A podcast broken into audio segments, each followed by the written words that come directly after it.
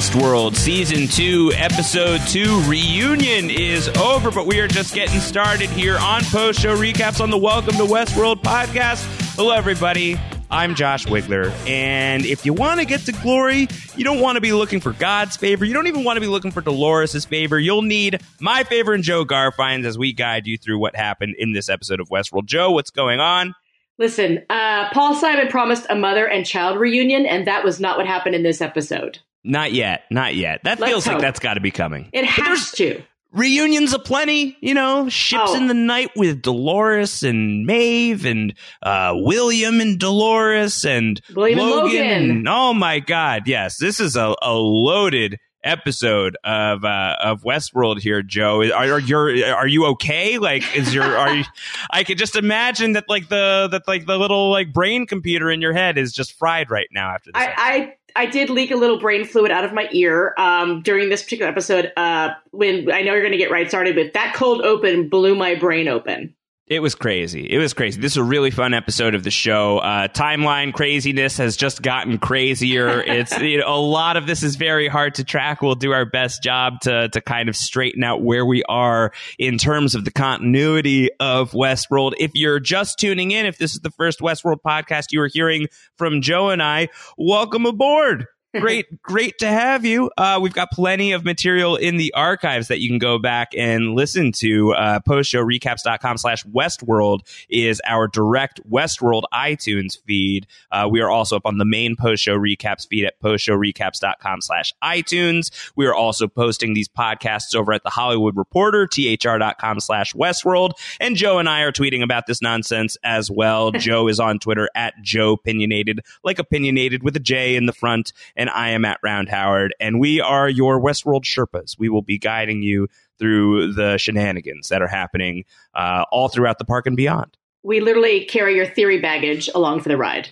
Oh my God. So this was a wild episode of the show. As you mentioned, Joe, there was a, a cold open. I, I think that is a first for I this believe. show. I believe so. I couldn't remember anything before the credits before. Nothing comes to mind uh you know immediately anyway. Somebody please pipe in if that's wrong but i think through uh i think through 12 episodes of this show i think that was the first cold open and it was a doozy. Uh it it brought an answer that i don't think that we uh were even thinking about or at least i hadn't really been thinking about to my recollection. I don't know i don't know about you. All of our conversations about this show have gotten muddled in my head at this point. Certainly the ones that we had in season one but did we ever predict that the hosts had been outside of the park already at some point in time like i know that like the the, the logical thinking is this story could eventually leave westworld that the that the hosts could eventually go out into the world but the fact that they had already left was a huge reveal to me i thought It's interesting. We never talked about it, but it really makes sense because they have to test the product before they just open the park. So it's kind of brilliant. Um, and I thought the answer that you were alluding to was that last week we discussed the possibility of Westworld being located in Asia. And if the modern city that they are portraying in the cold open is any indication, it seems like we are correct. Yeah, so it's it's really feeling like um like Westworld is pretty close to China. Uh, I think is the is the consensus thinking from from what I've been reading from the digging around that I did. You know, you walk by this uh, or you see Arnold and Dolores at one point walking by a glowing sign that says Space Forty Seven, uh, and if you do uh, a translate on that and you look at the the Chinese characters that emerge, it's it's exact. Uh, so I'm feeling China. I think a lot of people were already feeling that. Uh, Arnold talks about how he has a home here and he wanted to make sure to like kind of like merge his worlds a little closer together. I think the exact words he uses, I, I need to have my two worlds within reach of one another. So I, I do feel like we are getting um, like the show's version of an answer to where the park is. Some island in the South China Sea feels pretty likely is, is I think the, the consensus pick right now. And I'm on board with that. Um, I don't know about you if you've got any other thoughts on where it might be. I don't have any specific geo like geographic thoughts about where it is, but I I just feel like it would be too not on the nose, too obvious if it was an actual island. And not just because of a lost reference because it's Bad Robot. I just feel like because we saw the terraforming and the lake that just appeared, uh, the wide body of you know water that appeared, that there is water and it's only accessible via boat and helicopter. And I know that would scream island, but I think there's a peninsula, but it's not an island. Yeah, I hope it's an island because this show is already the successor to our favorite island show. So let's let's just like take it all the way. Okay, know, I, I, will run that. Not? Yes. Now, do you, you know? do you think that uh, you know the Westworld headquarters is located on that island? Uh, yeah, I think. Uh, well, I mean, I think that the that you know the Westworld stuff itself. I mean, Delos or whatever. I think is probably off site. Um, so you know, I think it's it's relegated. I think like the the Mesa that we have seen. I don't expect that there's anything that's like um, you know that's that's superseding that. You know, the Mesa hub that we've seen in like the Big Canyon. That feels to me like the main central spot. But who knows? I mean, I think one of the things that's been really cool about this show is sort of this. Uh, you know, like where where we're pulling back the focus a little bit more every single time it feels like uh, and we just don't know like the full extent of the park. We don't know the full extent of if this is on an island all of that and i feel like that's all obviously it's going to reveal itself in time but this this episode was really interesting in that regard. But there was so much happening in this episode uh, that i feel like let's let's go through it sequentially. We'll we'll bust out some crazy theories along the way and anything that we don't touch on as we go through the episode we will touch on at the end of the episode if that sounds good to you. That sounds great so we begin with a cold open, which was so exciting. It was very, very cool with like these dark piano notes, uh, which I'm sure somebody knows what song that is. I don't have it. I don't know if you've got it, Joe. I do not somebody on the internet, I'm sure, has it. So somebody flag us and let us know because I would love to just listen to that. uh, I did not have my uh, what's the what's the like the the sound uh, grabber app. I'm sounding like a real geezer Shazam. right now. Shazam! oh, how do I not know Shazam? Of course, the genie movie starring Sinbad. Wow. Uh, so sorry, uh, it's the Mandela effect. It, it gets us all eventually, uh, but it starts with this great, um, you know, this great dark note that really sounds like this. Uh, uh, this dark cousin to the Westworld theme. So like you're, you're you're immediately like plunged into this completely different world, and you feel as disoriented as Dolores must feel as you start to realize, oh my God, she's not in a dream. She's in quote unquote our world. She is in reality. She's in the real world. She is, you know, dressed in in modern regalia. We have never seen her looking like that before. Um, and I don't know about you, Joe, but just this whole sequence, I'm not sure if I've ever seen anything so full of splendor. well, I have a theory about that catchphrase, but I would just like to point out that aesthetically speaking alone, I got a, a Blade Runner vibe from the opening scene and the music. Yeah, no, I think that that's fair. I think it's it's I don't know. It's it's hard to know exactly when this show takes place. I think that there it, there was some great information in this episode with like the Logan scene where he talks about how we're not here yet. You know, right. you know, talking about the host technology and the fact that you know the the fact that he's walking around with lifelike robots is such a foreign concept. I think really should clue us into the fact that maybe this world, um, at least in the Logan point in time, isn't quite as advanced as we've given it credit for. And maybe this technology is really going to boost it into the future. But the, you know, like there was like this, these like illuminated sky bridges as Arnold and Dolores are walking around. And it just, it really does have that cool futuristic sci fi feel, but still near enough future to be pretty cool. Absolutely. And you know me, I always um, take cues from costumes. And I thought, you know, it's interesting that in the cold open, in the modern quote unquote real world scene, that Dolores is in black. And later yeah. we see her in the white host at the party. We'll get to that. But there is a definite use of color here, a specific choice. Well, I think that there's the you know it's it's very uh, it, it's very representative of the di- dichotomy that's going on with Dolores right now, where there are aspects of her that are really pure, and then there are aspects of her that are very dark right now, and we are seeing both of those characteristics come to light. You know, she talked in the first episode about how I'm not the rancher's daughter, I'm not Wyatt, I'm just me. Uh, not an exact quote, of course, but I think that that's something that has been really playing out in an interesting way across these two episodes so far, and just the the aesthetic choices for what Dolores looks like. And she starts here uh, in her black dress, and uh, she's so enamored with the world.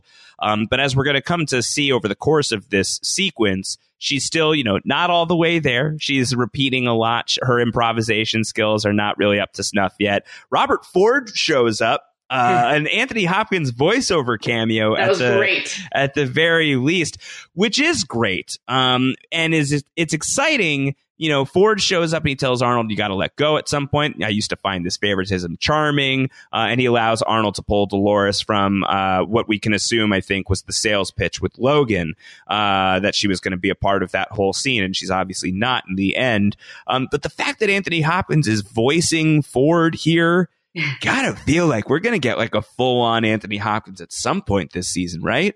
Yeah, it definitely gave me hope that we are not done with Hannibal Lecter and he will be back. Yeah, I I really am eager to to see what is in store because I, I my conventional thinking was it's really good for the story to kill Robert Ford at the end of season one with the way that they're resetting the status quo and letting the parks uh, letting the hosts off the leash in the parks and being able to to have them kill guests and find themselves and to have quote unquote the god of that world removed, I think mm-hmm. is, is a really great thematic idea. But also just on a practical level, I was I, I had always figured Anthony Hopkins is going to do one season of Westworld and he's going to be fine. Like, you know, like right. that's it. And like, he's good. He's got other stuff to do.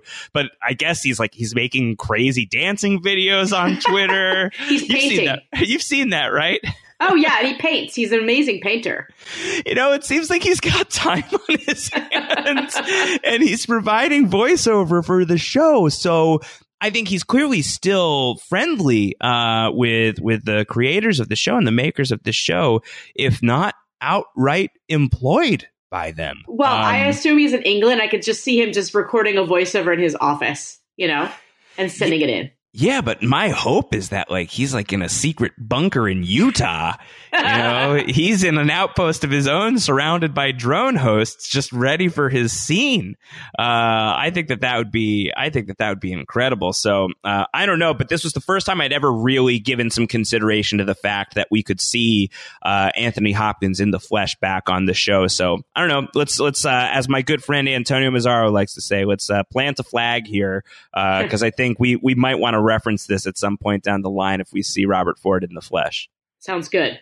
Uh, so Arnold and Dolores they go for a walk. We walk by this place, Space Forty Seven. That's a big clue into uh, the fact that this is uh, in in China. I think Hong Kong is another uh, popular uh, possibility. I love Hong Kong, so that'd be cool. Um, so we don't know exactly where it is, but we know that Arnold is building a home here, or it's going to be his home once it's finished.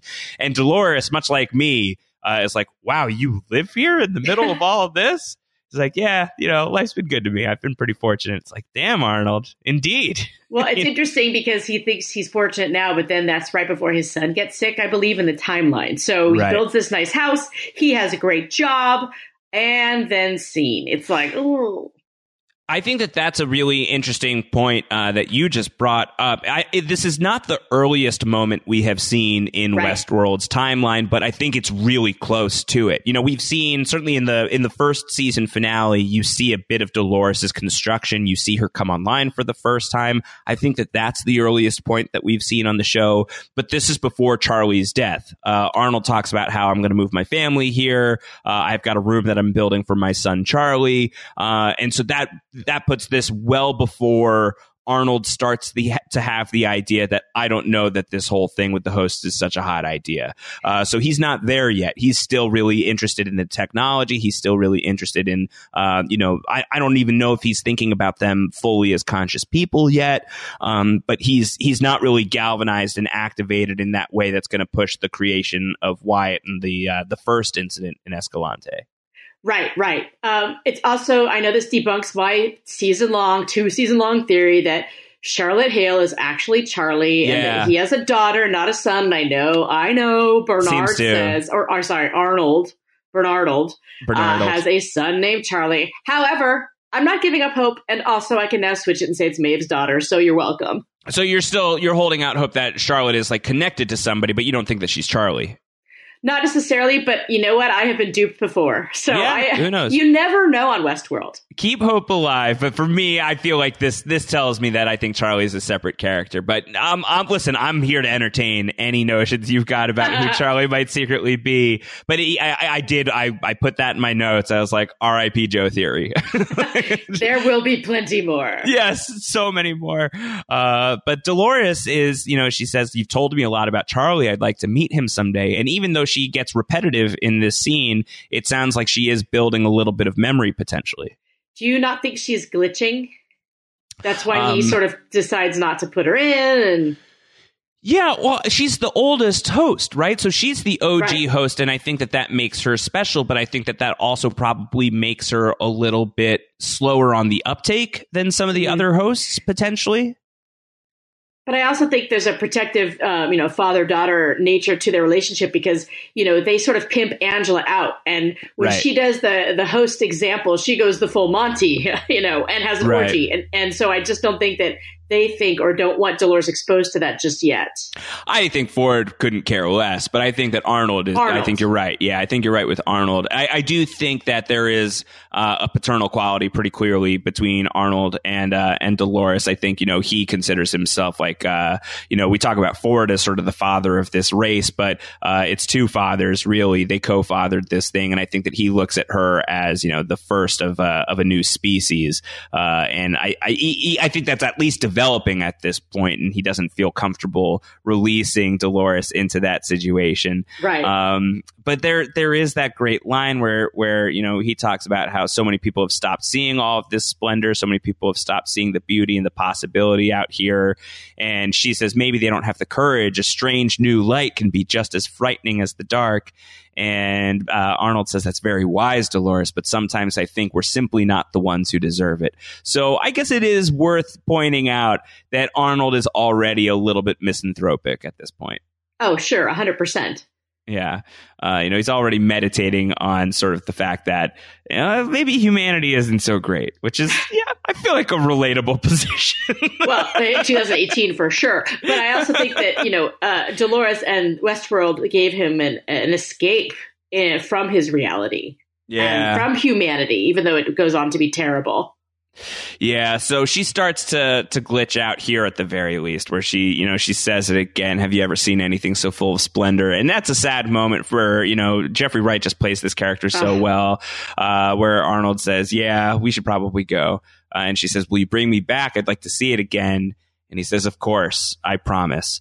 Um, and on a surface read, you would think that uh, this is a promise unfulfilled, right? That Right. there's no there's no way because we know how this story is going to play out for Arnold that he's going to die and Dolores is going to kill him.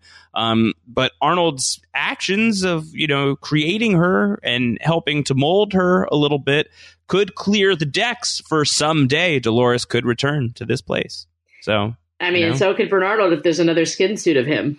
Yeah, I mean Bernard could leave. Right. Uh, you know, and you know Bernard could potentially like access some of Arnold and maybe be a little closer to that guy. So I think this is it, it's a it's a great scene. Like I could see that final moment just being little more than just kind of like a, a really emotional exchange and kind of ironic when you know that Arnold doesn't really mean it, um, and the sort of upsetting in that way, or it could be something that we kind of return to. So right. We'll see.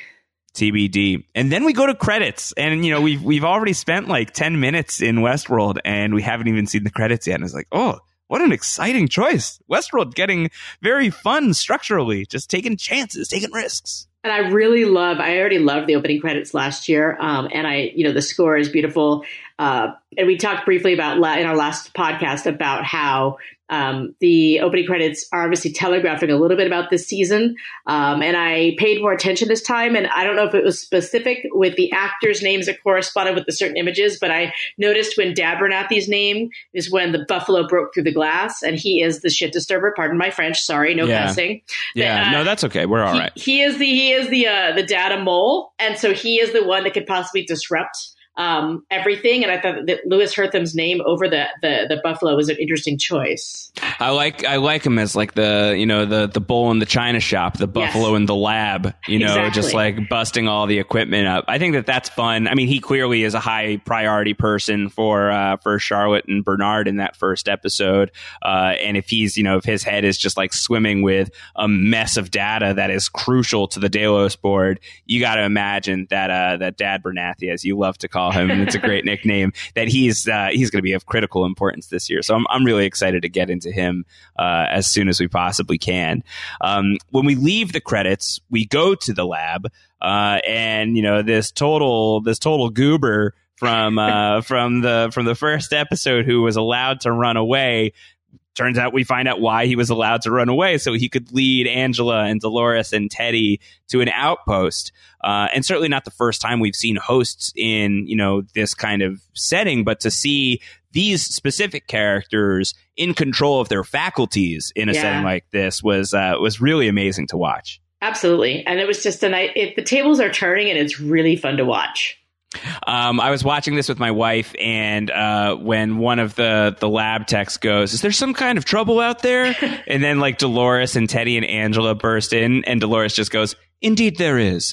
Uh, Emily cracked up. She just thought that the line delivery on that was so goofy, and I love Evan Rachel Wood, but it was a great goofy moment. But I just like the "Indeed, there is." It's just a great, great little line.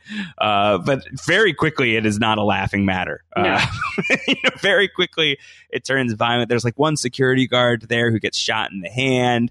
Uh, and then, you know, Dolores wants to show Teddy like everything. She wants to show him the truth. Um, and she's being very intimidating towards the guy who ran in here in the first place.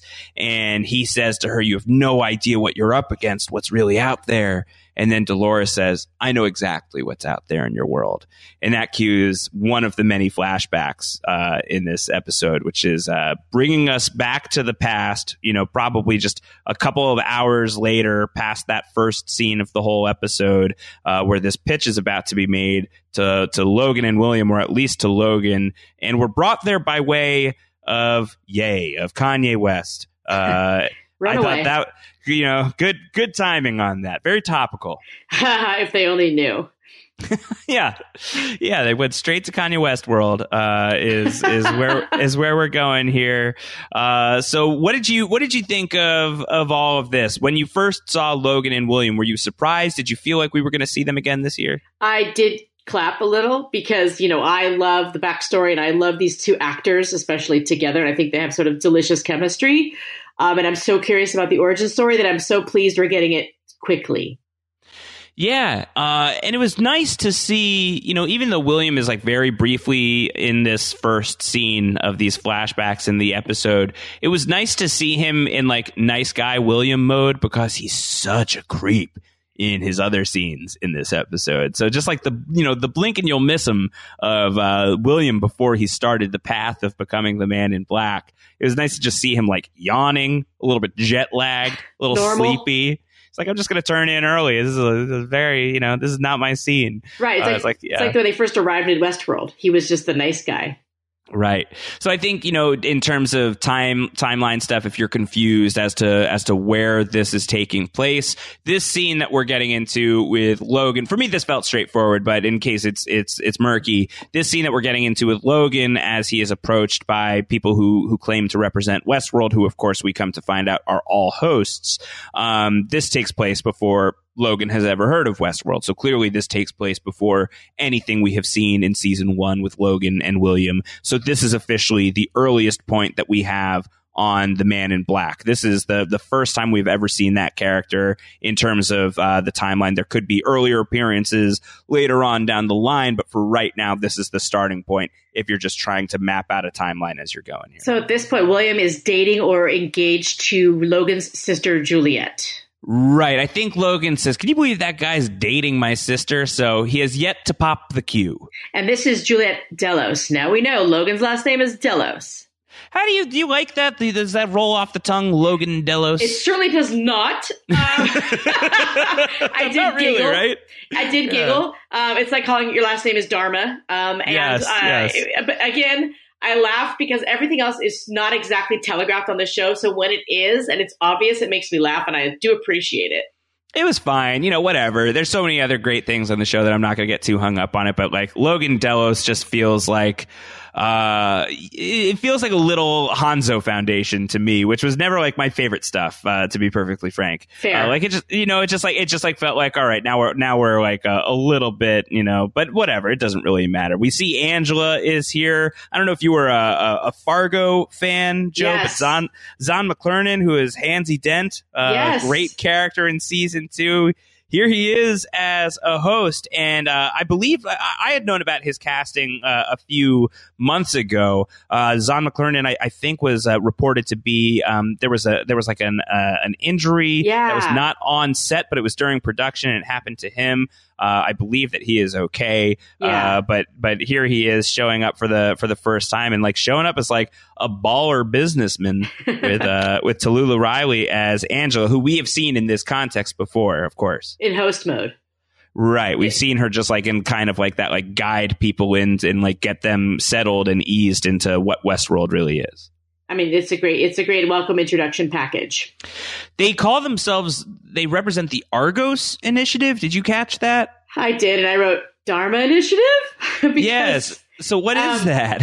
I it's I'm sure it's basically a rabbit hole for Greek mythology nerds to go down. okay. Um, I believe it's probably just um, a, a legal company that Arnold and Ford came up with before you know to, to start their their theme parks. Yeah, uh, yeah. Argos is uh, it's a, a city in Greece. Uh, so there's probably all sorts of stuff that somebody who is a lot smarter than me right now is going like, "Oh God, Wigler's an idiot for not knowing." Uh, Argos is in God of War. I'm looking this up right now. Right. Um, has a oh my god, has a lot of eyeballs in God of War according to this Wikipedia page. I'm not going down the Argos rabbit hole right No, Jeff Jensen would, but we are not Jeff Jensen. we are not Jeff Jensen, and he's busy, I believe. Uh, so, so uh, there's there's this great scene that happens where Logan is being pitched on, and and it's fun because you know at the very least that Angela is a host. So you already Yes. the audience you're already clued into the fact that something wonky is about to happen here. Um, but do you know like the full extent of the demonstration, the private demonstration that's going to go on? And it's really great to see Ben Barnes back on the show. Uh, Yes. You know, like truly chewing on scenery. Like there is that moment where Logan realizes that this is the private demonstration, and he he just goes, "That is delicious," and like he like chews on the air, like actually does that as he is saying those words. Uh, he's great. Uh, ben Barnes is just really is really fun as this character, even though he's a he's a total moron. Uh, you know, and definitely like a like a, a bad guy in the park um, but spits out like some pearls of wisdom by the end of this episode. So Logan is even getting uh, uh he's becoming a multi-dimensional character. I mean, he's a little bit of a white hat at some point. It's weird. Yeah, I don't know if I'll go that far. I don't know how he would rock the white hat. I think he it just it would be such a strange look for that guy. It's true. It's true, and Uh, it certainly has a darker path. We'll get to the you know the um, Breaking Bad of Logan later. Oh, sure. Yeah, the good, good choice of words, of course. We'll Ding, get ding. to we'll get to all of that. Um, anything from this scene in terms of how it plays out? Obviously, you know, it's all meant to like kind of like dizzy Logan into realizing what this place could be and what the possibilities are. Um, was there anything that stood out to you in terms of we should we should keep an eye on something in this sequence? I, I was just like, oh, there's Jonathan Tucker too. I, right. I, yeah. I didn't realize that he was going to play such a role this season. Yeah, we see him later on in the episode. The guy who plays Major Craddock, if you didn't if you didn't notice, Yeah. uh, he- there's a great moment where him and Logan are just like looking at each other Yeah. in the middle of this thing, and it's it's almost like it's like the audience's reaction, like I feel like I recognize that guy, Black Donnellys, uh, you know, Justified, uh, and indeed, you know, this is a it's a, a recognizable actor who's going to play. It seems like a pretty significant role this year. He's going to be the Confederado that uh, uh, Dolores is going to recruit later in the episode.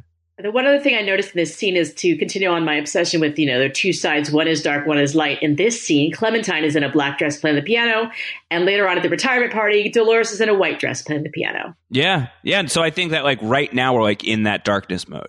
Uh, Absolutely. Yeah. but it's so- too literal. I don't know. I, I just see. I always notice the color palette on Westworld.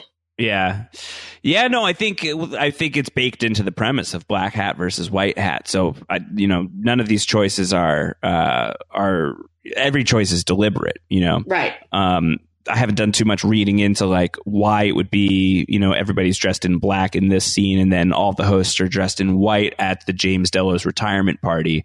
Um, but I think in this moment, like this is a kind of sinister thing that is starting Right. here, right? Like this is this is ground zero for everything that comes from this moment. You know, Logan is going to get roped in to the idea of Westworld as like this is a thing that we should invest in, which is going to bring the man in black to the park, which is going to get him him to really be invested in. We're going to see him work on his father in law, and that's going to be a successful pitch. So this is like the rock in the middle of the lake. And, you know, this is from, from which all of the Delos shenanigans are going to ripple out. You know, I don't think that this is quite the center of the maze. I think the, the creation of the host in the first place probably takes that honor.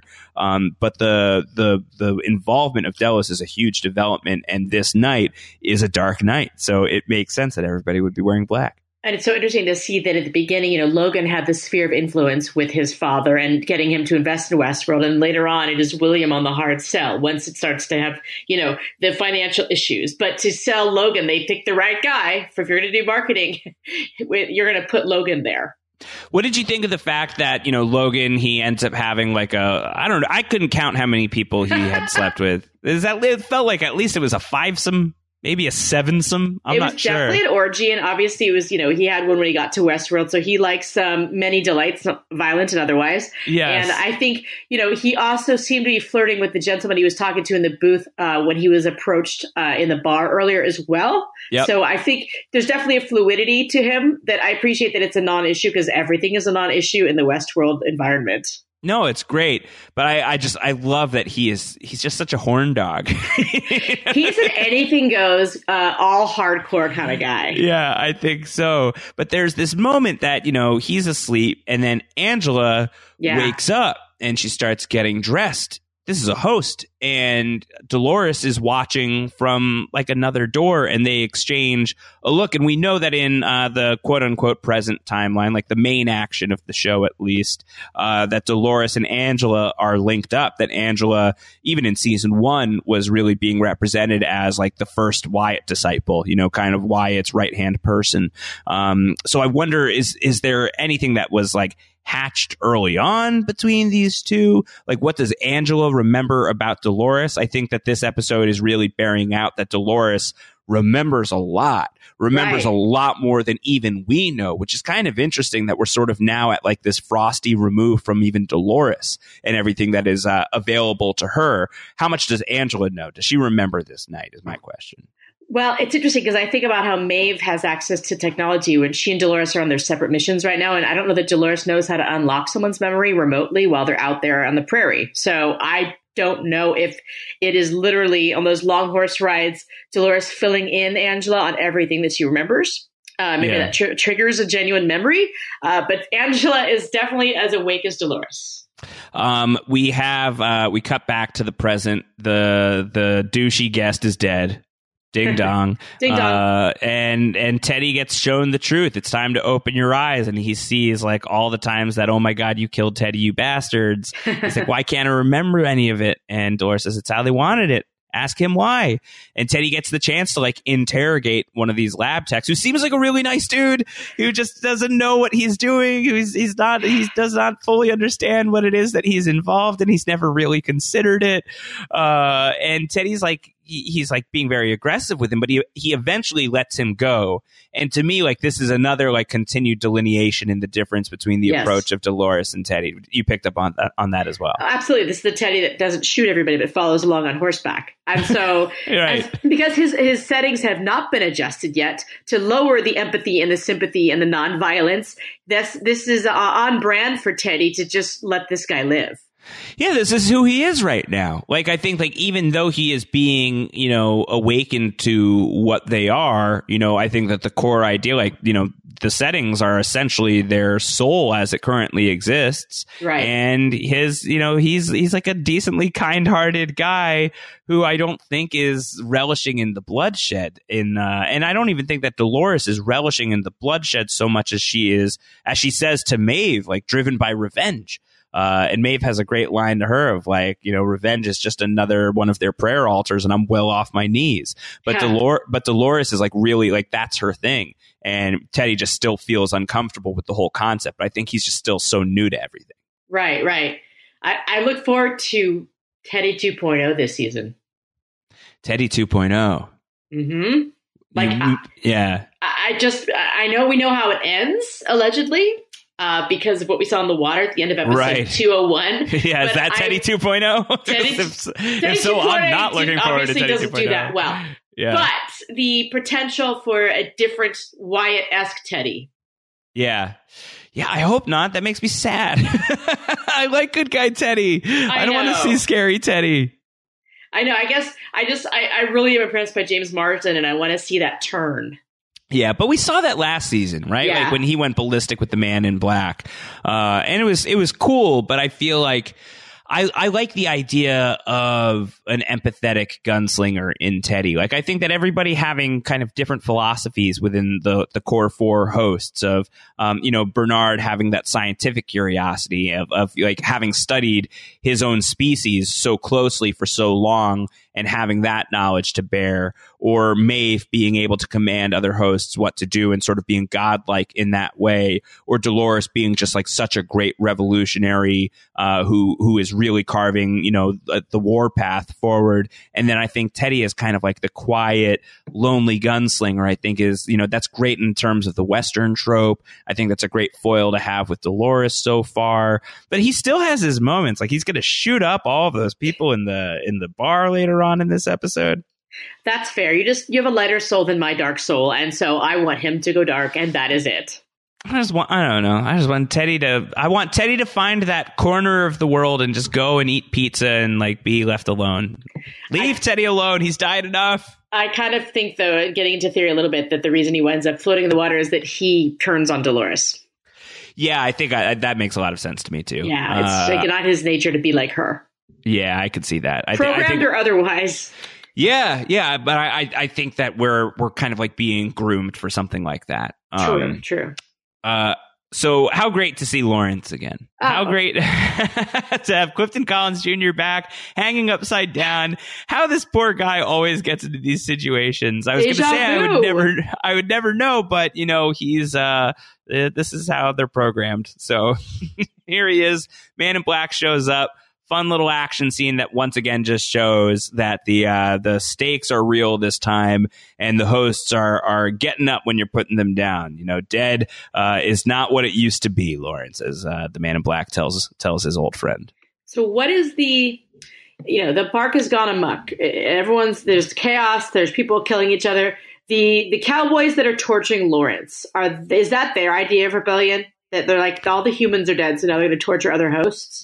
Yeah, I couldn't tell if if they were if they were off loop or if they were just if this is their loop. And right. I, I, think that William says something like you're supposed to get yourself out of this particular bind. Uh, and the Pardue brothers aren't as easy to kill when they're off their leash. Ah. So it's like it feels like it's it's still close to the loop, but maybe just like on extra hard mode. Yeah, gotcha. Um, but I but I think like you you see it with like Major Craddock and his men later in the episode that nobody has clued them in to what's going on. But if they see a dead friend show up, like what would have really screwed them up back in the day, like think back to the stray, right? Right. And the uh, the woodcutter who walked away, and everybody was around the campfire for like five days because the story couldn't continue without the woodcutter to pick up the axe, and none of them had uh, the like there were like safety protocols in place where they could not pick up the axe, so they were just there for five days. I think that's episode three of the show. Right. Right Oh, you know, like that, that kind of level of stuff isn't happening, but no one is telling those people like what the status quo is. So they're kind of forced to like figure it out on the fly. But even these hosts, like even like Major Craddock can see like, you know, Lieutenant Dunleavy come back from the dead and be like, that shouldn't be possible. Sorry, we're all a little unsettled right now. Yeah, yeah. You know? Good point. I, I totally forgot about that. Yeah. Uh, so William and Lawrence are going to go to a bar. They're going to drink a whole bottle of whiskey straight to the face, as you do. Uh, and William is going to, uh, he's going to like get like uh, one of those like healing rays that he has like stashed away in uh in behind in behind the bar. I just love that. I still love that even though the safety is off with all of the hosts, the man in black is still being treated as like the expert gamer who knows where all of the secrets in the game are. Now, we need to pause here because there are two interpretations of that scene. One is yours, and one is that he is a host, that this version of William, he takes like the laser healer, and the reason he is immortal and he has not died is that he is a host. And I think a lot of people thought that that's what they were revealing in this scene.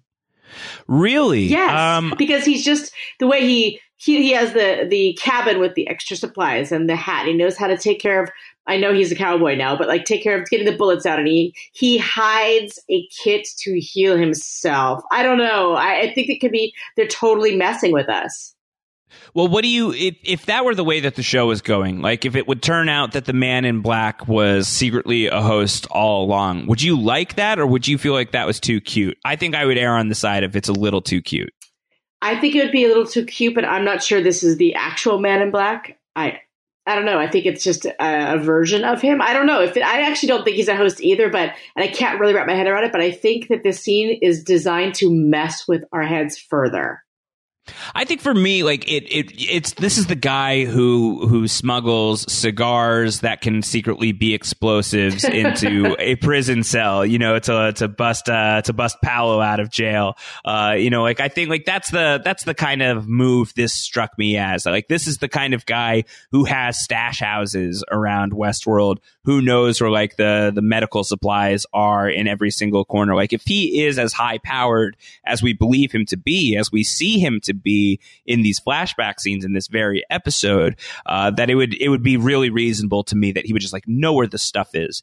Um, so I'm not really that I don't know. I, I haven't had my eye on him as a host. Of course, like the the Westworld movie on which this is based, very famously, the Man in Black, the gunslinger in that, the Yul Brynner character, is a robot. And one of the things that was pretty clever about the HBO show is it was a subversion of that archetype and making him a human. Right. And the hosts are the ones that you're empathizing with.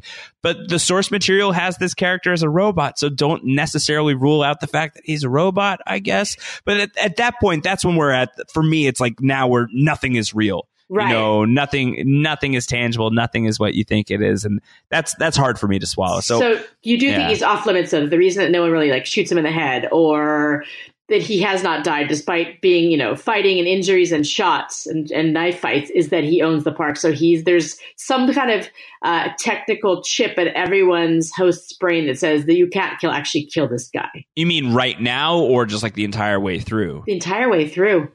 Yeah, I think in the in the you know in the pre in the pre uh, Ford assassination time, like yeah, that's just because he's a guest who's like super high powered. But right now, I think he's killable. Okay. Unless I mean, I guess it's not impossible that you know Ford has this game for him, and like one of the the twists that the Man in Black could find out when he you know reaches the door is Ford was like, yeah, you thought that this was easy for you. Sorry, like I've been you know the the robots are still programmed, and none of them are going to kill you, and you're never going to get what you want. And You're Yeah. going to just have to like you know suck it up.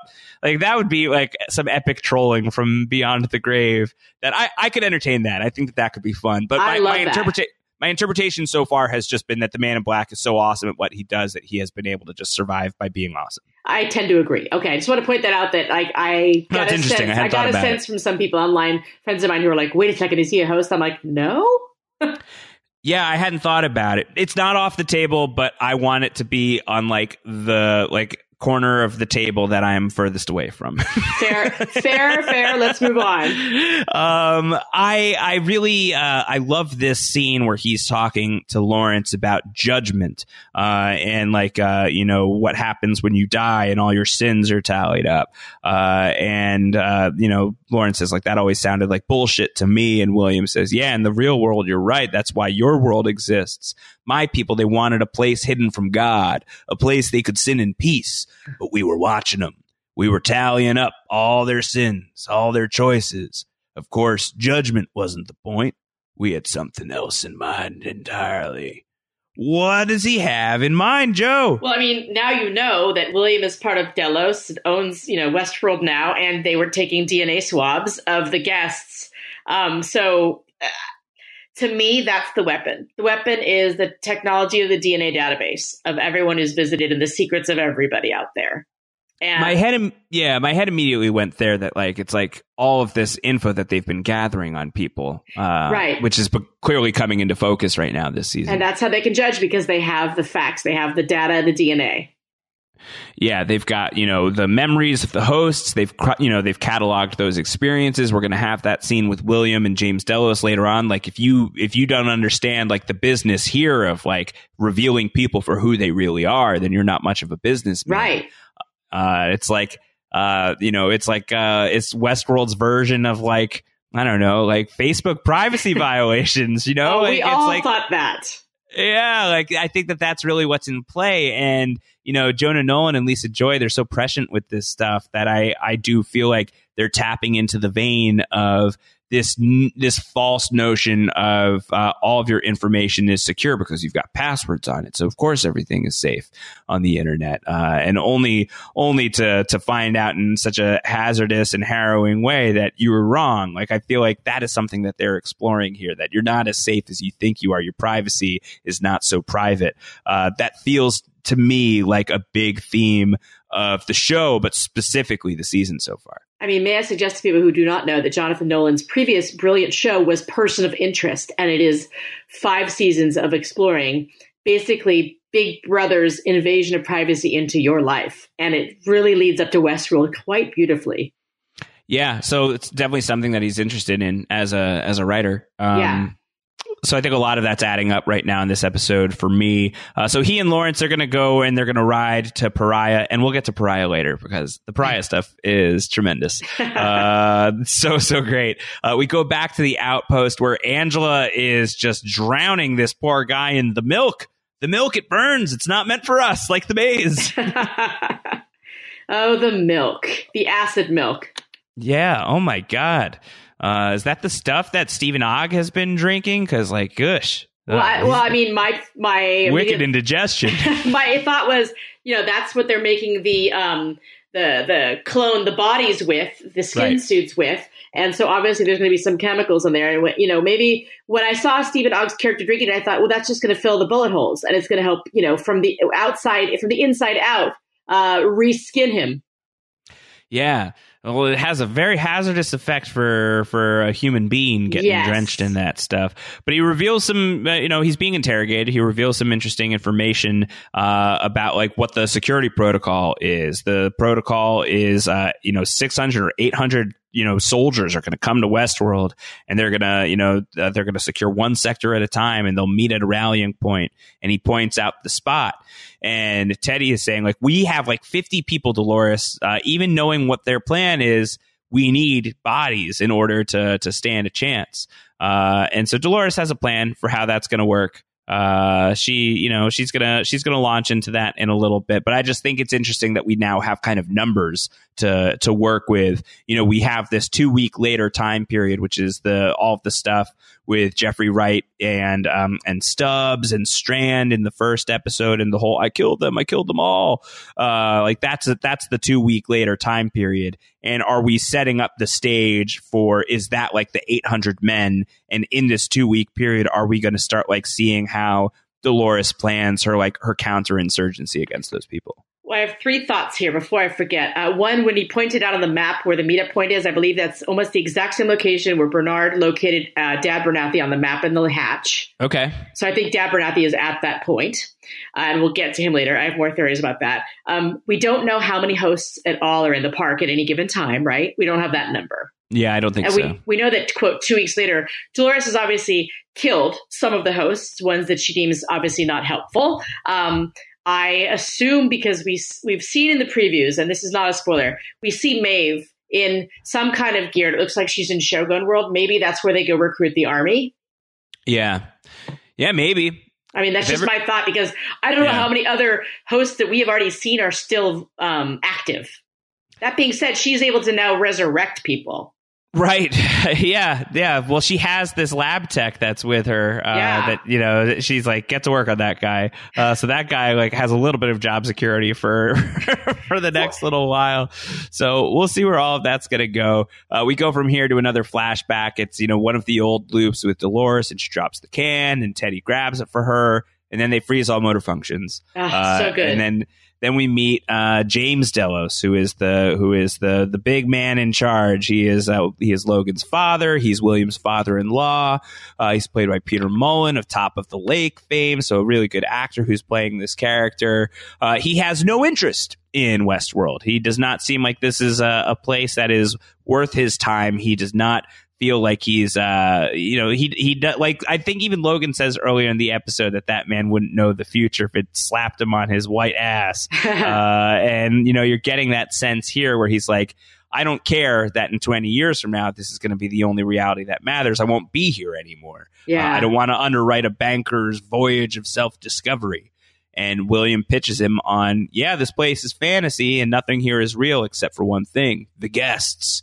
And that really does seem to be feeding into this idea of Delos is profiting somehow off of um, guest privacy, whether that is outright like cloning guests or just collecting their data. I think all of that is TBD. Uh, but this is, you know, it's spelled out pretty clearly in this scene between these two for me. It is. And I like when Daddy Delos, as I like to call him, shows up to Westworld and he's wearing all black. And this is the turning point for me when William becomes a man in black.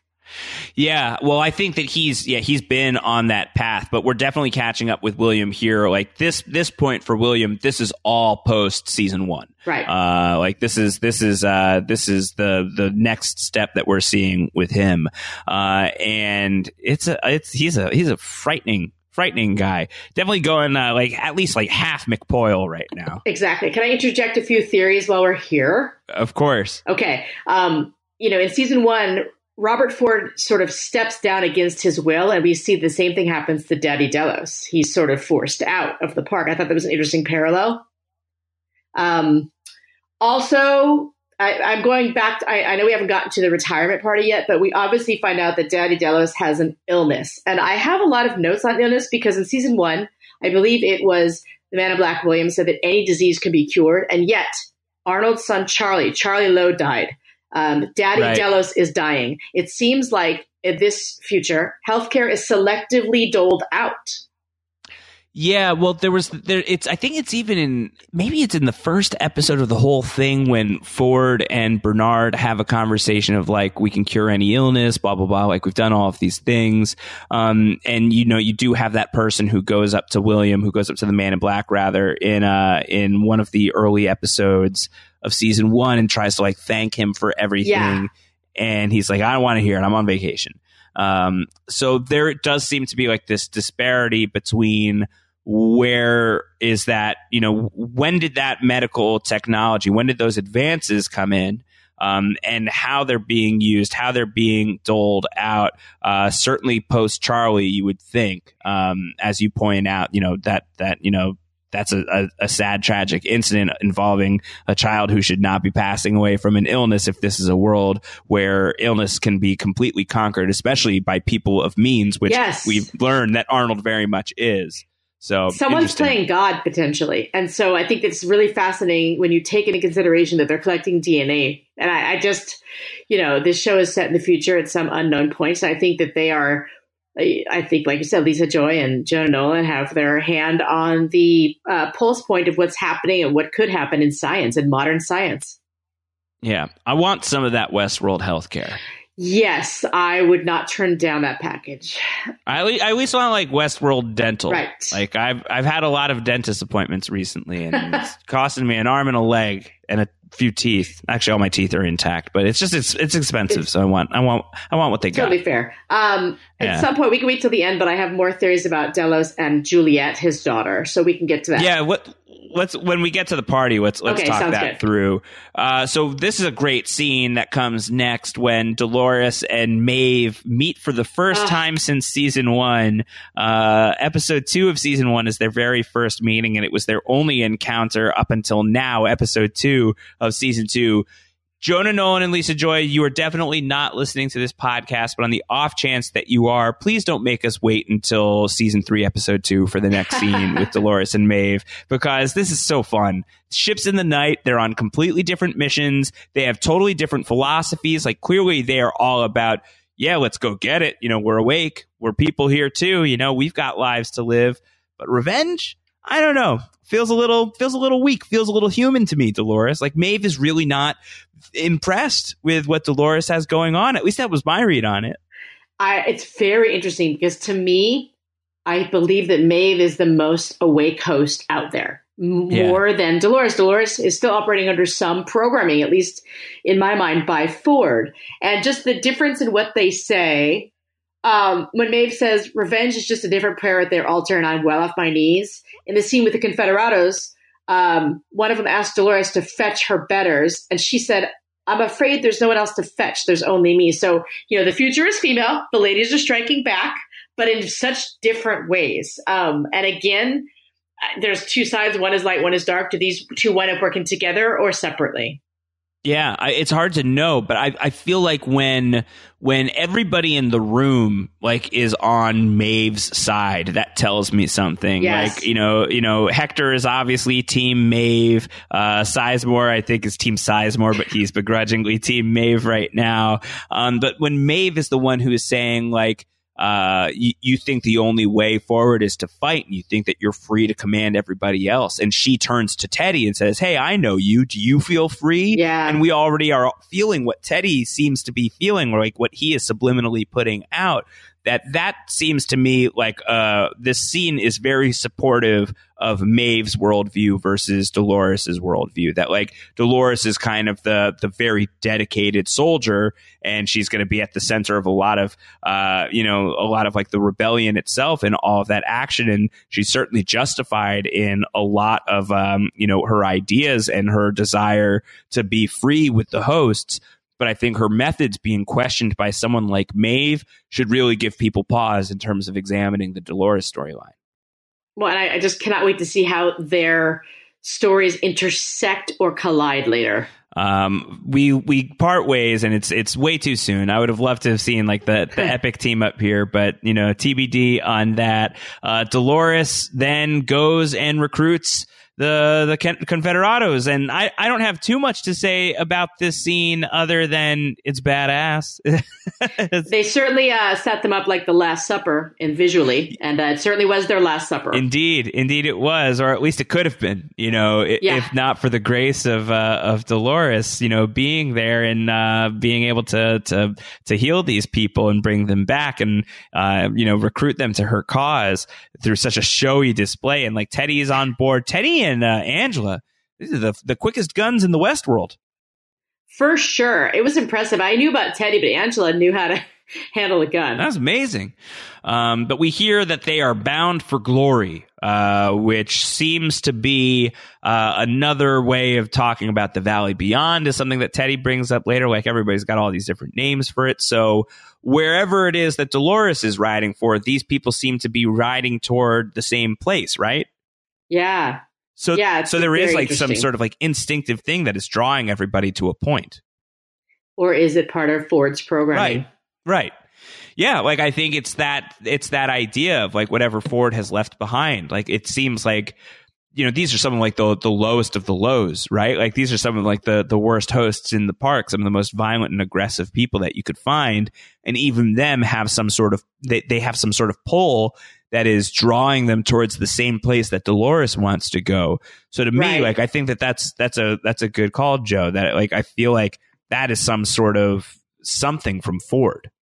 And the fact that Ford has is playing a new game with William, like the game will find you while he's leading the players to the game. Right. Yeah. Um, Party time, excellent. Let's go back in time once again to uh, James Delos's retirement party, and lots of hosts seem to be here as well. Dolores is here. Uh, I've I saw a screenshot on Reddit earlier today that uh, Lawrence's daughter, I think, is at this party as well. Uh, we know that she's very wise, so that's kind of cool. I didn't catch that on my first watch through. Um, what did you notice here? Because I know you want to talk about some of the stories that are happening here. Okay, I'm kind of obsessed, and I have been since last season, since we it was revealed that William married um, Juliet, and immediately I thought William Shakespeare, Romeo and Juliet. Who's the Romeo in this situation? And it's kind of you know it's a very interesting. I know names don't mean everything, but they always do to me. Um, and that they had a daughter named Emily. Okay, Juliet. Last season on Dad Abernathy Farm, where Dolores and Abernathy had a farm, uh, you know, in Westworld. Dad Abernathy found a modern photo of a woman in New York City, and we see that that woman is in this episode, and it is William's wife, Juliet. Yeah. Now, I'm a little bit day, like, hazy on the timeline, but we do know that, as I think in recent time, William's wife, Juliet, committed suicide. And That's in right. Part, in part, we know because she was so upset with how, or his daughter Emily blames William for spending Right. so much time in the park. So to me, Emily has to be part of Delos or has to be part of Robert Ford's game because I just feel like they wouldn't introduce the daughter without reason. Yeah, I think that they've name checked her enough that it would be. Uh, it, it, it's hard for me to imagine that that's not a character on the show, and we've met her now. You know, yeah, like, now so is Dolores. yeah, yeah, exactly. Oh, the great point. Yeah, totally. Dolores has met the Man in Black's daughter. Like that feels important. It does. That seems like it might happen again. yeah, but is Juliet instantly your favorite character on the show because her name is Juliet? Um, you'd think so, and Lost fans would know why, but no, no. I think Maeve is still my girl. Yeah, maybe still your girl. TBD on uh, on Juliet has has a way to go. Um, But, she yeah. certainly, yeah, she had a. She immediately seemed to know that Dolores meant something to William. Yeah, I, I'm I'm fuzzy on um on on the timeline of like the behind the scenes of it all, but I I remember that uh, there was something about the the photo that Dad Abernathy found in the very first episode of the show being like a Getty stock image or something like that, and I don't know if the story was that then Nolan and Joy found the person who was in the stock image and have since recruited that person to Westworld, or if the stock image itself was a plant. But there's like something funky there that people can research if you want to go down that rabbit hole. I haven't gone deep down that. Uh, my I so. recollection of it, a, yeah. my- I've read that she's a model. That they used the stock photo and then actually reached out and talked to her and said, Yeah. "We actually we used your stock photo in Westworld." She found it after the fact, and they said, "Can you send us an audition tape?" And so there we go. That's very fun. That's a great get for that woman. That's just a- Totally. an incredible opportunity. I heard she was on America's Next Top Model, so she's not doing too badly. Oh, cool. Good for her. That's awesome. I could Uh, be wrong, but that's where I heard she was from. I would not know. I would have no idea. Um, either. What did you think of the scene with Dolores and Logan? You know, Dolores stops playing piano, uh, and she is uh, now, you know, looking out and seeing the splendor once again. And here is Logan, drugged and drunk out of his mind, toasting uh, to the death of civilization, or at least commentating on other people toasting to the death of civilization. If timeline is right, this is after he was sent off on a horse naked by William in the park, right? Yeah, for sure, hundred percent. This is currently the latest good- we've seen. The him, yeah. orgies and then the lows, which is the naked horseback out of the park. Um, Yes. I feel like he's disillusioned and he sees that William is basically taking over Delos. Like like Daddy Delos said, I feel like this is more of a coronation and not a retirement. Yeah. And though even though William says like, this doesn't mean anything to me, literally in his own way, um, it doesn't do anything for me. He's we all know he's lying. He's taking over. And so I think Logan, the outcast, you know, the the the bad wolf in the family is, is pouting and doing Breaking Bad and um, doing his thing now that William's taken over. And it's like, but then does he come back in modern time and help Emily get revenge somehow? Yeah, well, I think that that's what's interesting to me is, you know, he's he's clearly very uh far away both in time and in philosophy from where he was at the start of this episode. Uh and certainly from where he was in the first season of the show where he was all about Westworld, he was all about the park, he was all about the hedonism, and now here he is being like surprisingly wise or like Yeah. really calling the shot. And he says, Do you want to know what they're celebrating up there? That, darling, is the sound of fools fiddling while the whole effing species starts to burn. uh, and the funniest part is they lit the match. So Yeah. he's like, he's calling that. Like that's what, that's what's up. And so is it, is it just sort of allowing this character who you would not expect to get that level of wisdom from, like to give him sort of this ironic moment, sort of this poetic irony by having Logan be the person who gives voice to where this is indeed careening toward? Or is it some sort of setup for an old man Logan, which is something I've always wanted to see on the show? I think it'd be a great casting opportunity for some great actor to come into the show. Could this be planting the flag and, you know, planting the seeds towards some sort of secret plot that he is going to be revealed to be involved in later on in season two? I, it's- absolutely think, I think it's, it's planting. possible. I think it's planting Yeah. a seed that he's not all douchebag like he was in season one. I also am obsessed with the fact that because of person of interest, I want Michael Emerson to be cast as Old Man Logan opposite Ed Harris. Ed Harris, love- Michael Emerson, come on.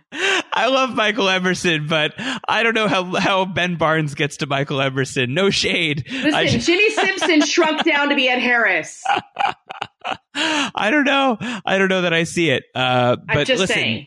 if it if it gets us Ben Linus on Westworld, I'm I'm I'm gonna have a hard time being too mad about it. But why not uh why not Bryan Cranston? You know, get the get the Cran Man in here. Okay, Uh, now you're talking. Listen, we know that you know. I believe it was your interview with the Hollywood Reporter with uh, Giancarlo Esposito, which we'll get to. But uh, he, you know, obviously um, there are fans of Breaking Bad, who, people who run the show, and people who are on this show. So I think you know it wouldn't be too much of a stretch. Come on, Brian.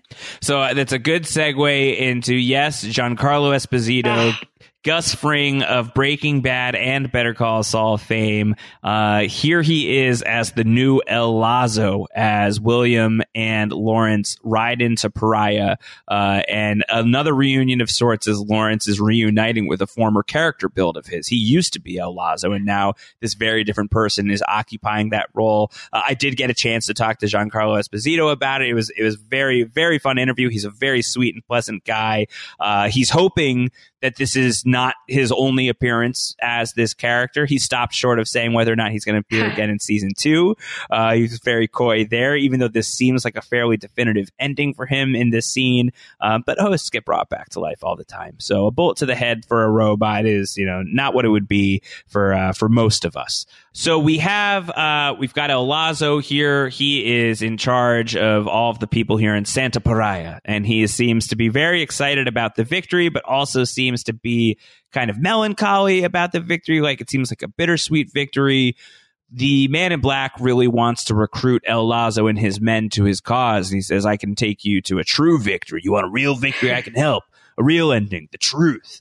The man in black loves the truth, by the way. I don't know that I've ever met anybody who loves the truth more than the man in black. Something true. Yeah, it's like, all right, that guy hates liars. He sure does, which is interesting. Yeah, he's really anti-lying. Um, but yeah, so we we have this scene where you know there's this incredible monologue from Giancarlo Esposito as this character. Just so much fun to see in this, you know, apparently seemingly done in one role, though there could be more. Uh, where he's you know talking about uh, the elephants at the circus that he saw when he was a young boy, which clearly never happened. uh, you know that these elephants were held in place with a stake and they could tear a tree right out of the ground, and yet a simple stake kept them in place, and that was because of their conditioning.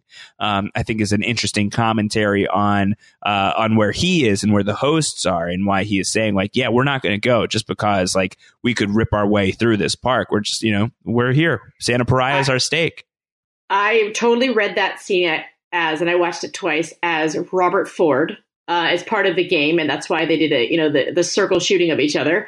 Um, I almost said circle jerk, which is not at all what it is.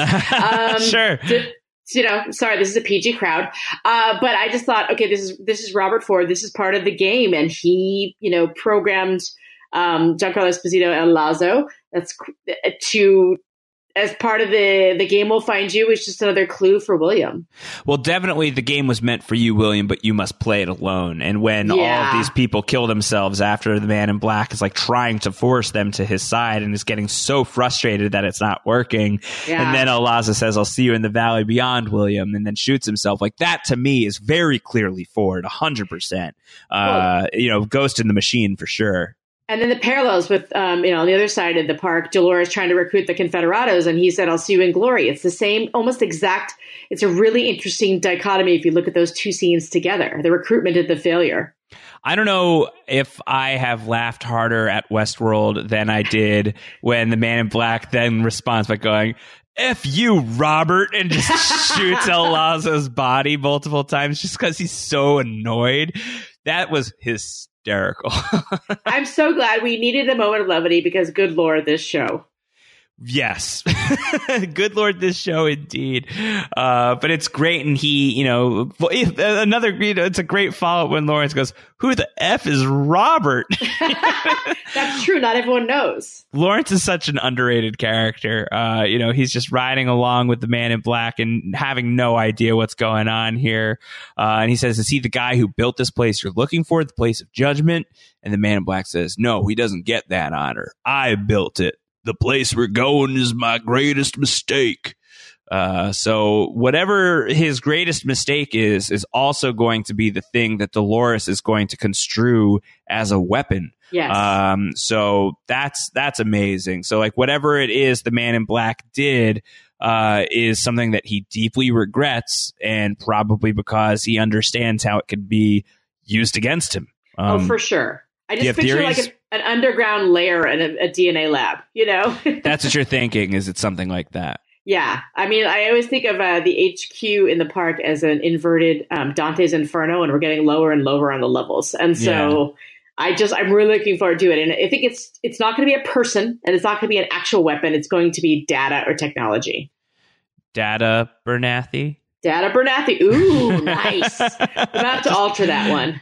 Just taking it one step good. further, just one step further.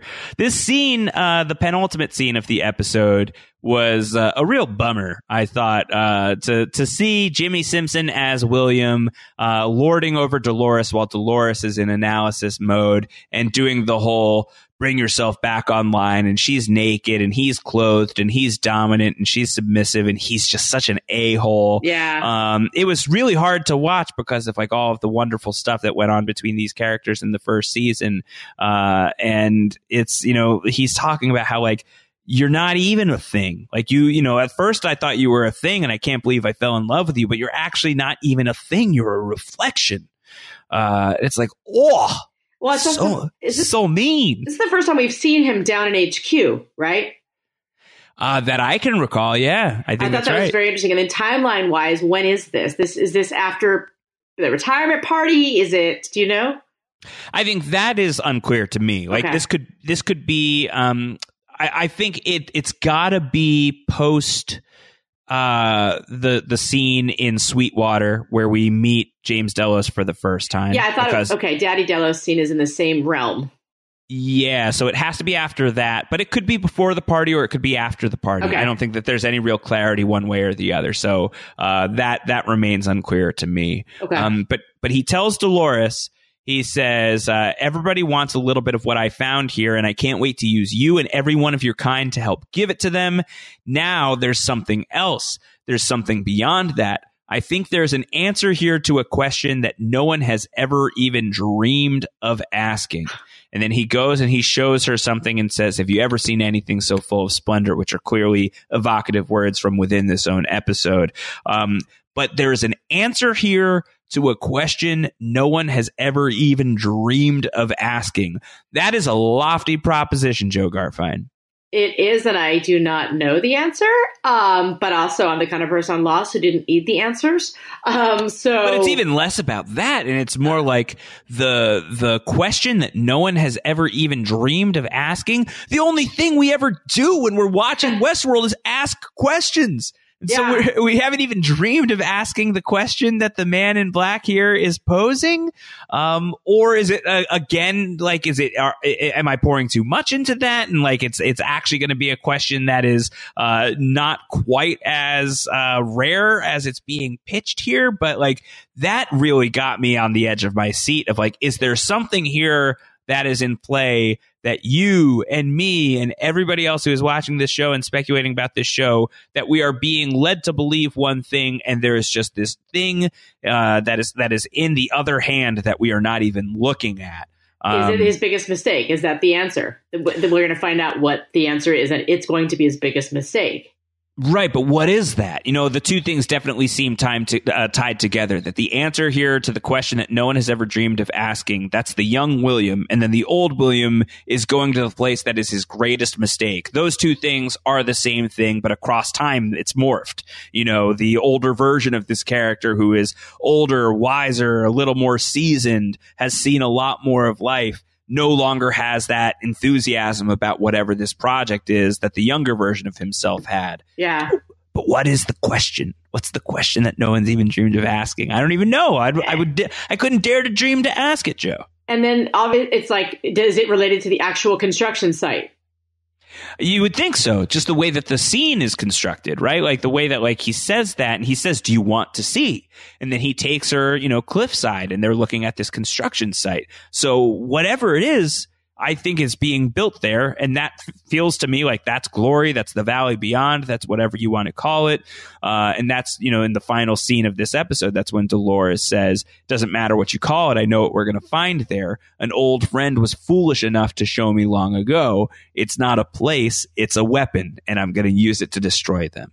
Um, you know, I think like, is this like some sort of uh, you know data hub? Is this the database where they're collecting all of the data on the guests? Like that's what you and i have been chewing on and talking about in this episode. Is it some cloning facility Yeah. as you've as, as, as you've pitched? I think that these are ideas um I think that you could see the interpretation of those things being weapons. Um, any other theories that you have for what this could be? No, I'm now laughing at the visual of you know um, creating clones from hosts. I mean, from guests rather than hosts. So it's literally like a factory where there are Yeah. bodies that are replicas of the guests coming through, which I think is just terrifying and fascinating. And you know, it's a different version of the Handmaid's Tale happening here. And I think that's linked into some of the stuff that was explored in Future World, which was uh, one of the movie sequels to to Westworld. So maybe if, if if the show really wants to like dig back into its own history, like that would line up.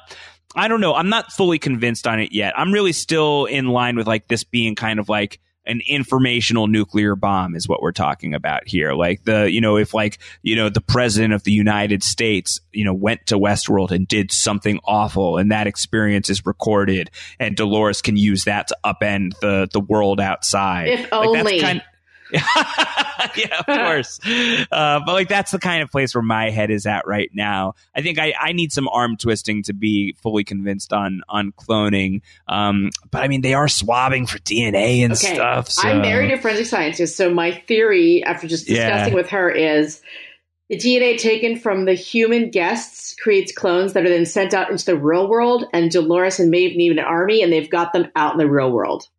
Yeah, yeah, maybe that makes so sense. So we'll see. Yeah, TBD, but that's a it's a it's a heck of a way to end uh, what was already a heck of an episode. Oh my like gosh. we're going we're going all over time, going uh, you know, going all over the park. Yeah. We're you know, we're going all over the place right now, Joe. We're you know, Breaking Bad is leaking into Westworld, cortical fluid continuing to leak out of my my my nose and my ears and my eyes. It's crazy. Speaking of cortical fluid, can I get to some crazy theories that are sort of relevant to both episodes now?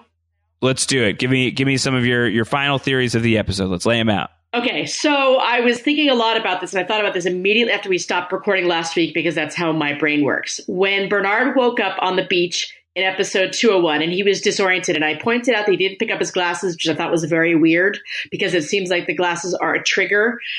Um, I now kind of believe that he has someone else's brain ball embedded in him. And the reason he's disoriented and he didn't grab his glasses is that it's Bernard's body, but it's someone else's brain ball. And I think it's, Uh, Yeah. I, I think it could be Robert Ford's. Yeah, I was talking to a, a friend who uh, who like kind of like casually watches Westworld, and he tossed that one out at me. I was like, "Huh." Well, the reason I can think it's Robert Ford is Ford would know the things that Bernard in the new brain was leading um, Charlotte around to do. He would know the things that Robert knew about all the ins and outs of the park that maybe Bernard wasn't programmed to. And also in the end of the episode when he said, "Oh my God, I killed them all," that could have been Robert in hindsight. Like with again, Bernard body, Robert brain. I know it's a lot, but that's just a theory. I really like the idea of someone in that two week later time period when we think that we're watching Bernard. I really like the idea of that being somebody else, of somebody is running around in a Bernard costume, basically, uh, and we just don't know who it is. Ford being that guy, I feel like it's I, I, don't fully see how how that would work, but I, but I, I think it's it's certainly a possibility. You could see like Dolores, you could see Teddy. Uh, that was what my friend had said. He's like, I think it's Teddy. I think like at the end of the episode, it's like Teddy in a Bernard body looking out at his Teddy dead body, Teddy body. Uh, and so I, I don't know. I think that there's different possibilities, but I like the idea that you know it's such a disorienting scene to begin with that for for us to be like even more disoriented because like Bernard is not actually Bernard. I think it's a cool idea. I just I don't know where they where they would go with it if, I- if that if that is the direction we're Uh, going in. I think the line in this episode that made me think more like that too is William said, "Dead is not what it used to be." Yeah. And so I went, oh, oh, Spidey senses. Um, you know, it's just a crazy theory. Um, I also think that Lutz and Sylvester, our favorite dorky lab techs that Maeve used at the end of season one, are missing in action because they were sent out in the real world on a mission from Maeve, and that's probably to recruit some of the clones. I'm just saying. I hope so. I I want to see them soon. I was, you know, we had like the the lab tech scene in this episode. I was like, this is a great chance to Yeah. see uh, Felix and Sylvester. Where are you guys? I know. Okay, I have another theory. Uh, we are still missing Shannon Woodward's character, Elsie. Um, and I have two crazy theories for that. Uh, we saw her, quote, kidnapped, right, in season one. Elsie was on the security team in Westworld, correct? She worked with um, Hemsworth 3. She was a, a behaviorist. Behaviorist. She, you know, she would team up with Stubbs every once in a while, but she was on Bernard's team. Okay. My theory is that Dad Abernathy is the one who grabbed her on Charlotte's orders because Dad Abernathy is the mole. He has the data. He's trying to get out of the park and needs help. And Elsie works for the park. And I feel like Elsie was taken to help Dad Abernathy. I like the idea of a Dad Abernathy and Elsie road trip. Totally, Uh, totally. Like that's that's a fun character combination. I just really want Elsie back, so I'm just going to go with it. I'll do anything. Right. Uh, bring back Shannon Woodward. Shannon Woodward is awesome. Bring Elsie back. Just tell us what the hell happened. I mean, just I- want to know. I'm already thinking of a Justin Timberlake, I'm bringing Elsie back version of I'm bringing Sexy back, so someone needs Yeah. to get on that. Yeah, exactly. yes, I'm into it. Okay, good. Um, let's see. I think I think that goes to my crazy theories for this one, but I do think that the door is obviously the weapon. So the door is the name of the game uh, that is leading William, based on Robert Ford. Robert Ford is leading him to the weapon. Yeah, I think so too. I think you know, I think one of the things that's that's being set up here is this sort of like parallel structure of uh, Dolores riding toward the Valley Beyond, and the Man in Black seemingly riding toward the same thing. Uh, so we are on yet another collision course with these two characters. I think that that feels very palpable to me as well. And then lastly, since I can't have Charlotte be Bernard's Arnold's daughter, uh, I would like her to be because I I'm just obsessed with this, and I think that Tessa Thompson's amazing, and I think that her being Maeve's daughter, I just want to see Thandie Newton and Tessa Thompson in a scene together. I don't think we have yet. Not that I can recall.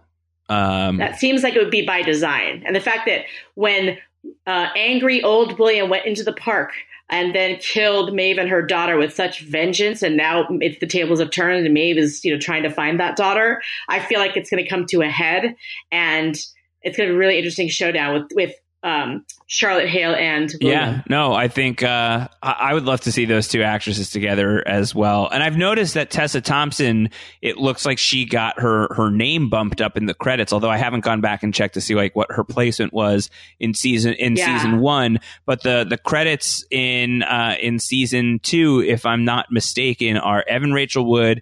Thandie Newton, Jeffrey Wright, James Marsden, Tessa Thompson, and then everybody else in alphabetical order. Uh, so, you know, I think A, increased, uh, you know, uh, star profile with Tessa Thompson having such an incredible run in her career right now. So that's great. Valkyrie, dude. She's I know, but hopefully it's also indicative of her increased importance in the show. Because, I yeah, the more so. Tessa Thompson, the better for sure.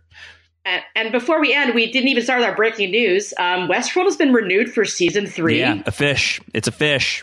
I mean, no one's shocked, but I think it's amazing. And I'm just going to have to say, we have to go back and we will podcast again if we What can. are your uh, craziest predictions for season three of Westworld? Having only seen two episodes of season two, I'll give you one. The uh, the dinosaurs will be running the park in season three.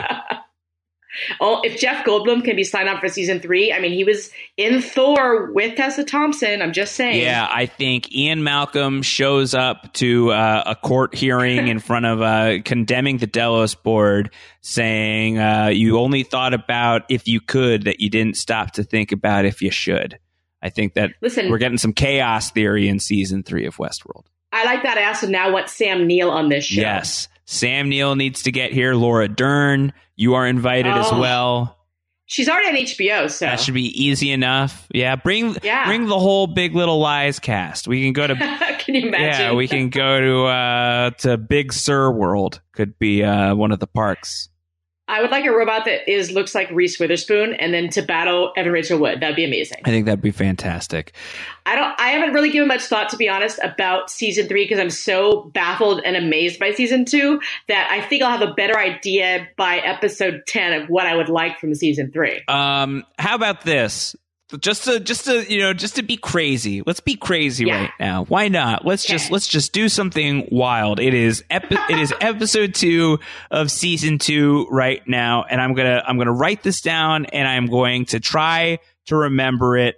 Uh let's let's try and do one honest earnest prediction each for where the show will be by episode 2 season 3 uh, I'm going to go with I think that we have hosts out of the park in the real world, and it's not any kind of flashback. It is forward momentum from where we are in this current place and time in the storyline. I think that Dolores is, uh, whether it's a revolution is successful and they're able to get out into the world or something else, we're going to see hosts in the world by season three, episode two. I actually like that. That was going to be my first thought, but then I thought, okay, I want. I think that that's a possibility, and that the people who take over the second iteration of whatever the Westworld experience is going to be are going to be run by the offspring. And so I think it's going to be the real version of Maeve's daughter, and I think it's going to be Emily Delos, and I think that there's going to be a new revolution from the people who have been uh, wronged by this one. I also expect that in season three, episode two of Westworld, we will have a scene between Dolores and Maeve because those are the only episodes that they're allowed to interact. That is not fair. And Lisa, Joy, and Jonah, we know you love this podcast and listen to it. So, uh, FYI, we want more. Cool. I like it.